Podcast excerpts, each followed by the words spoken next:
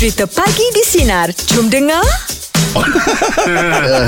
Jangan kita tak perasan ya. Sedap sendiri je lah kan. Allahu Akbar. Okey, pagi nak cerita pasal perangai ya.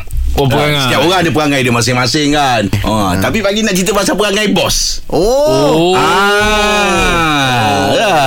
Okay. Pasal apa saya kita ingatkan bos saya lama dulu. Masa kerja mana? Masa jual kereta dulu lah. Okay. Bos saya ni, orang dia ni memang tegas tau. Okay. Dia ni tegas tau. Dia ni kalau marah ni boleh dikatakan macam dia marah anak tau. Tapi disebabkan kita memang kita tahu dia kat situ ada kelebihan dia. Dia marah-marah ni kat dalam showroom tu dah marah-marah. Yang nangis pun ada Im. Oh ya ke? Ada sales girl kan, dia pun nangis, dia bagi kau. Tapi dia dah marah, kita ni dah takut apa semua kan. Tengah hari dia boleh buat macam biasa je. Profesional.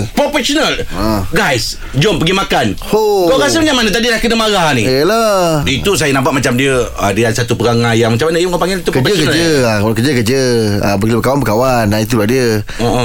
Kena ada sikap tu sebenarnya. Tapi ini sebabkan perangai tu kan, kita ni termotivate tau dengan dia tau. Pasal tu kita boleh sayang dengan dia tau. Pasal kita dalam bidang sales. Dia marah tu dia nak kita hitkan sales tu. Target tu lah. Kadang-kadang bila kita buat jualan ni kita tak tahu kat mana kita start. Tapi itulah perangai dia bagusnya. Bila dia dah marah, lepas tu dia natural balik. Pasal bawa pergi makan tadi tu. Itu salah satu lah. Nak masukkan dia tadi, dia cepat natural. Kita ni kalau lepas dia marah nak lalu sebelah pun takut. Tapi dia boleh naturalkan balik. Boleh panggil duduk kat warung, minum kan? Makan juga tu, kemakan juga tu. Dah kat warung tu betul-betul depan showroom. Memang tak ada tempat lain lah, kat situ aja lah. Okay. Macam Jep ada pengalaman je pasal perangai bos ni Jep? Dengan bos?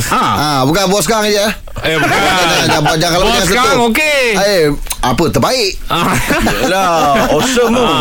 So macam gini lah. Kalau bos kat tempat lama saya kan, saya ingat lagi lah time tu saya bekerja di kilang kasut. Kita memang tak tahan alahan bau-bau gam tu. Sebab gam tu bau kuat ni. Betul lah. Jadi bos lalu kan. Bila bos lalu tu kita tak tahu macam mana nak tahankan bau tu supaya tak kena kat hidung bos. Bos pun dah faham kot. Dia pun dah tahu dah bau. Sebab dia lagi lama kerja tu. Tapi nak nampakkan effort kau tadi tu, jaga bos tadi tu kan. Yelah Lepas tutup hidung dia. Itu bukan juga. Aku tutup sampai dia keluar. Ya tak ajalah. Itu bukan perangai bos, tu perangai kau tu. Aduh. Pagi ni kita nak cerita pasal perangai bos. Anda boleh kongsikan apa saja perangai bos anda ya. Okey, 0395432000 atau WhatsApp talian Sinar Digi 0163260000. Pagi di Sinar, menyinar hidupmu, layan je. Meja bulat pagi ni topik kita perangai bos anda. Apa cerita Lily bos anda? Okay, saya punya bos ni dia perangai dia tu, dia tak ingat nama pekerja. Alamak. Yelah, ramai agaknya staff dia kan. Dia tak ingat, tak apa, dia gelarkan orang pula ikut badan lah, ikut tinggi panjang macam tu. Lagipun dah tua jadi dia jadi dia suka lah menggelarkan orang dengan nama-nama yang macam gitu. Habis dia panggil awak apa, Li? Mula-mula saya masuk kerja dia panggil saya gemuk. Okay. Mula-mula sebab kelab sebelum saya ni ada satu kelab dia panggil gemuk-gemuk. Saya dia panggil gemuk. Yelah, tapi tak ada yang terasa hati lah ya. Bila dah agak-agak dah start kita punya tempat kita tu dah start banyak orang, dia dah mula nak ingat nama saya lah. Jadi dia panggil saya orang semua panggil saya Kak Ju. Jadi dia ni macam nak ikut-ikut orang lain panggil Kak Ju. Tapi lama-lama dah jadi bukan Kak Ju. Dia tak pandai juga sebut Kak Ju, dia panggil Laju. Laju sangat. Lepas tu ada satu peristiwa yang kelakar tu. Ada masa tu ada orang bank datang tau. Kita orang ada nak buat macam apa loan lah. Jadi biasa dia akan datang proses dekat office kan. Dia panggil saya. Dia panggil saya. Dia tanya saya, orang tu tanya saya sebab saya akan sediakan dokumen. Jadi kita berbual lah. Dia tanya saya, nama cik apa? Dia yang jawab kan. Laju aja. Laju. Dalam mati saya pun mana-mana jawab tu. Lepas tu orang tu tanya, orang tu macam Laju. Betul ke nama cik Laju? Tak ada, nama saya Juliana. Dia panggil Laju. Dia mesti panggil tu. Orang tu pun tanya saya, kenapa jadi Laju? Entahlah. Cuba tanya nama dia. Takut nama dia pun dia lupa tu.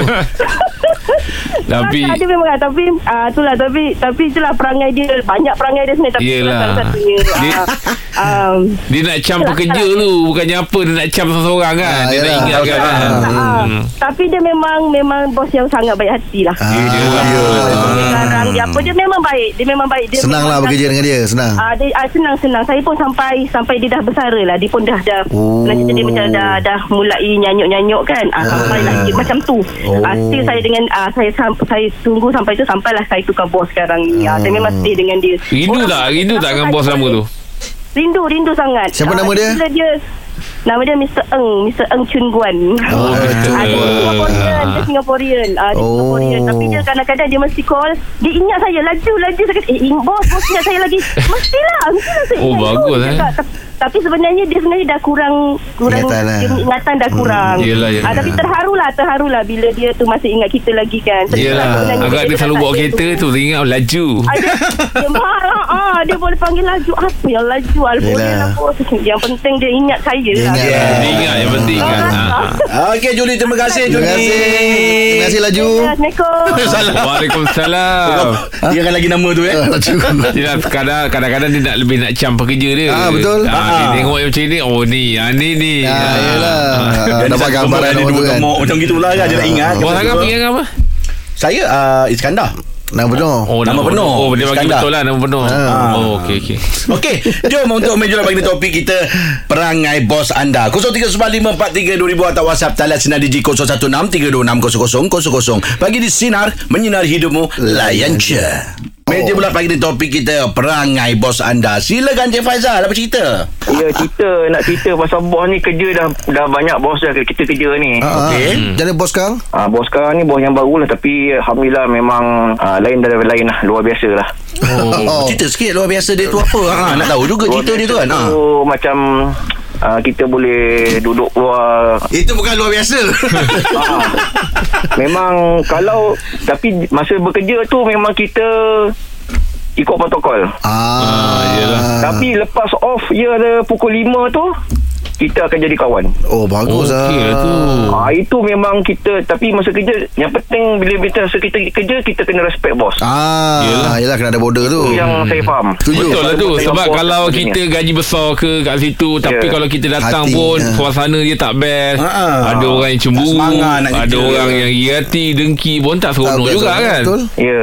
Macam aduh. Yelah. Dia jadi berat tu dia. Besok besok bagi nak kerja. Nak kerja bos. Penat kerja dah lain, tapi penat nak melayan situasi suasana kerja macam itu lah, itu pun dah penat. Betul. So kita kalau ada suasana kerja yang baik, itu dah satu rezeki, satu rahmat macam yang tadi dia cakap. Sekarang saya tanya awak, berapa kali saya sebut? Tapi saya boleh pakai lah. 3 kali. Saya boleh pakai benda tu. Boleh. Satu rahmat bila saya dapat bekerja dengan korang semua. Saya jadi macam malam, tapi kita tak sabar tau. Tak sabar. Bukan bos sangat. Bukan. Tapi suasana kita suka. Macam nak kerja lain je ni.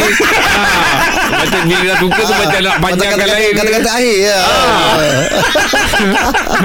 Awak tahu cerita kan? Okey, jom kongsikan kami untuk meja bulat pagi ni topik kita perangai bos anda ya. Alamak, dia tak berhati tu. Habis Angah cakap tadi, jangan duduk malam je lah, jangan sibuk pagi. Angah cakap tadi macam dah kata-kata tak air nak ni kan. Mana dia kata air? Bos, jangan percaya dekat bos. Tadi Angah cakap tahu cerita. Adalah. Okey, jom 0395432000. Teruskan bersama kami bagi di Sinar, menyinari hidupmu, layan je. Banyak buat aku gitu je ya. Okey, untuk meja bulat pagi ni topik kita perangai bos anda. Silakan Linda. Linda. Dulu ni kami bekerja dekat management tau, macam kondo apa semua tau. So apa ni, bos saya ni dia kalau ada orang komplain, let's say lah kalau kita bagi info yang salah, dia takkan marah kita depan orang. So dia akan panggil semua HQ. So dia akan marah kau baling file apa semua. Sampai tahap kalau you all tak nak kerja, I boleh cari 10 orang yang lebih baik daripada you all. So lepas habis marah-marah dalam 5 minit apa semua, dia akan panggil kawan saya, Munah, pula tu sebut nama, masuk bilik. Oh, bagi nama lain eh. So dia pun akan masuk bilik dengan senyum-senyum semua dan boleh buat kerja. Oh. Saya tak boleh sebab saya jenis yang macam bila orang dah marah, saya akan macam merasa macam kenapa dan lepas tu dia akan keluar pula. Dia akan cakap, Mok, jom pergi minum. Walaupun lah daripada dulu Mok sampai sekarang Moknya lagi lah. Tak adalah rumahnya. So dah lah, masa pergi minum tu dia akan cakap lah, okay, you all buat salah apa semua, apa dia pujuk balik. Oh, bagus. Dan setiap kali memang macam tu.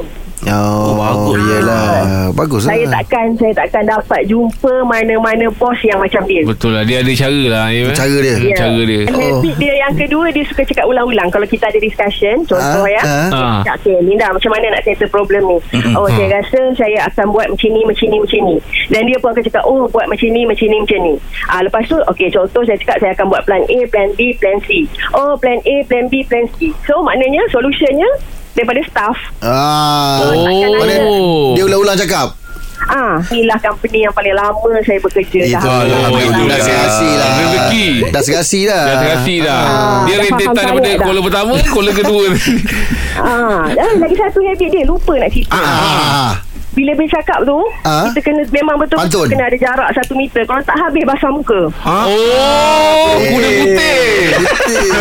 Sebab laju sangat. Laju. Laju tu. Kali bercakap pakai payung. Macam sekarang dia pakai mask semua kan. Buka ke payung. Bahaya tu. Yelah, tahu-tahu kawan lencun. Okey, terima kasih banyak Linda ya. Tapi kerja di mana-mana itu adalah satu tempat anda cari rezeki. Anda kena sesuaikan. Yelah. Kena cari tempat yang selesa. Sebab kalau dia selesa mungkin berpanjangan kat situ. Ada orang walaupun offer dia besar tapi dia tak selesa, dia belah. Betul. Sebab dia mencari ketenangan. Yelah, sebab benda tu hari-hari. Betul, hari-hari. Kadang-kadang banyak masa dekat tempat kerja daripada kat rumah lagi. Betul. Suasana tempat kerja tu dia selesa. Betul. Especially yang macam creative side ni kan. Lagilah. Dia nak keluarkan idea-idea dia apa semua kan. So kalau dia jadi macam stress, macam mana nak buat kerja tu kan. Untuk bos-bos pun kita sajalah gently reminder lah.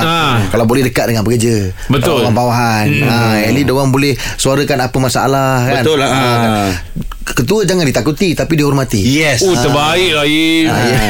Tapi betul lah tu. Betul. Kita hormat dia tak ada pun kita rindu. Ini betul. Kan kita mana dia. Hormat tu tinggi. Hormat tu tinggi. Macam sekarang ni mana nasi lemak dah. Dah sampai. Bos kita memang baik lah. Bos sampai. Bulan 5 kali dah belanja nasi lemak. Dah sampai dah. Sampai orang ingat dia makcik nasi lemak. Terima kasih bos. Tak ada tahu tajuk ini lah.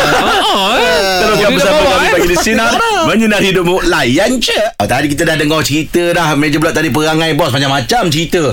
Cerita dia boleh berturut-turut pula kan. Tapi kita tak ada terlepas cakap pasal bos kita kan. Tak ada kan. Tak ada.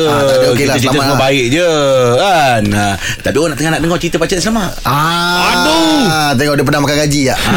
Nak tanya ni benar. Tapi dia selalu kerja sendiri lah. Ya ke. Tak yang elak. Biar dia cakap jangan kau on behalf. Kau on behalf lah. Okey lah. Tak best lah. Jangan on behalf. Risau lah. Jom kita fikir sekejap. Sebab sekarang tak ada lagi. Tak ada apa nak cerita. InsyaAllah dia sampai dia tu. Ada.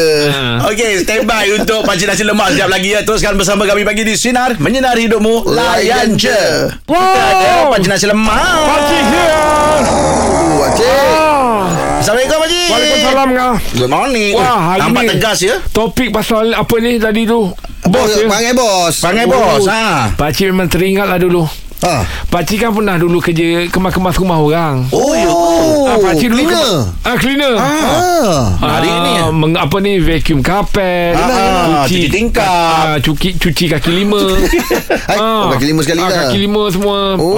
Jadi teringatlah dulu bila kita cuci-cuci penat tu, bila bos bawa makanan.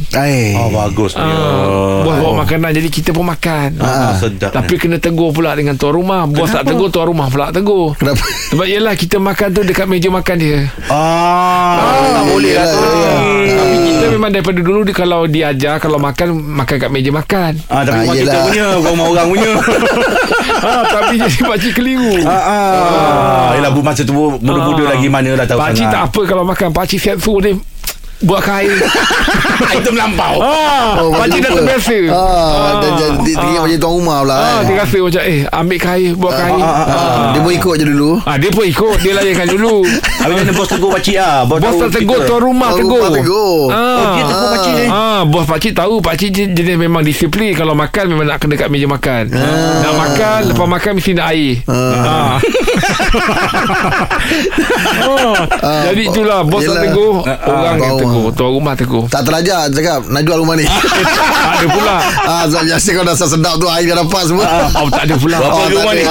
Tapi pakcik memang kalau bak kemas nombor satu. Nombor satu lah. Memang teliti lah. Memang teliti. Sebab tu dia orang suka. Pakcik punya apa orang servis.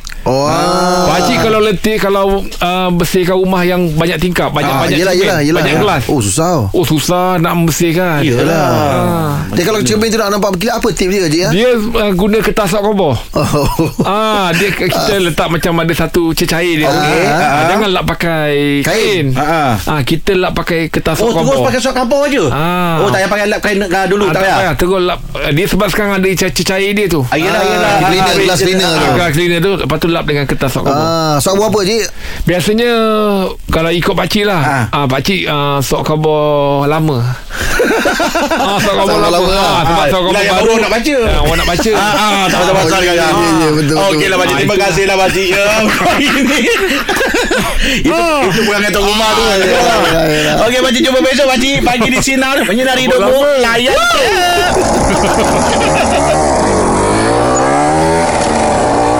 Dengarkan Pagi di Sinar bersama Jeb, Rahim dan Angah.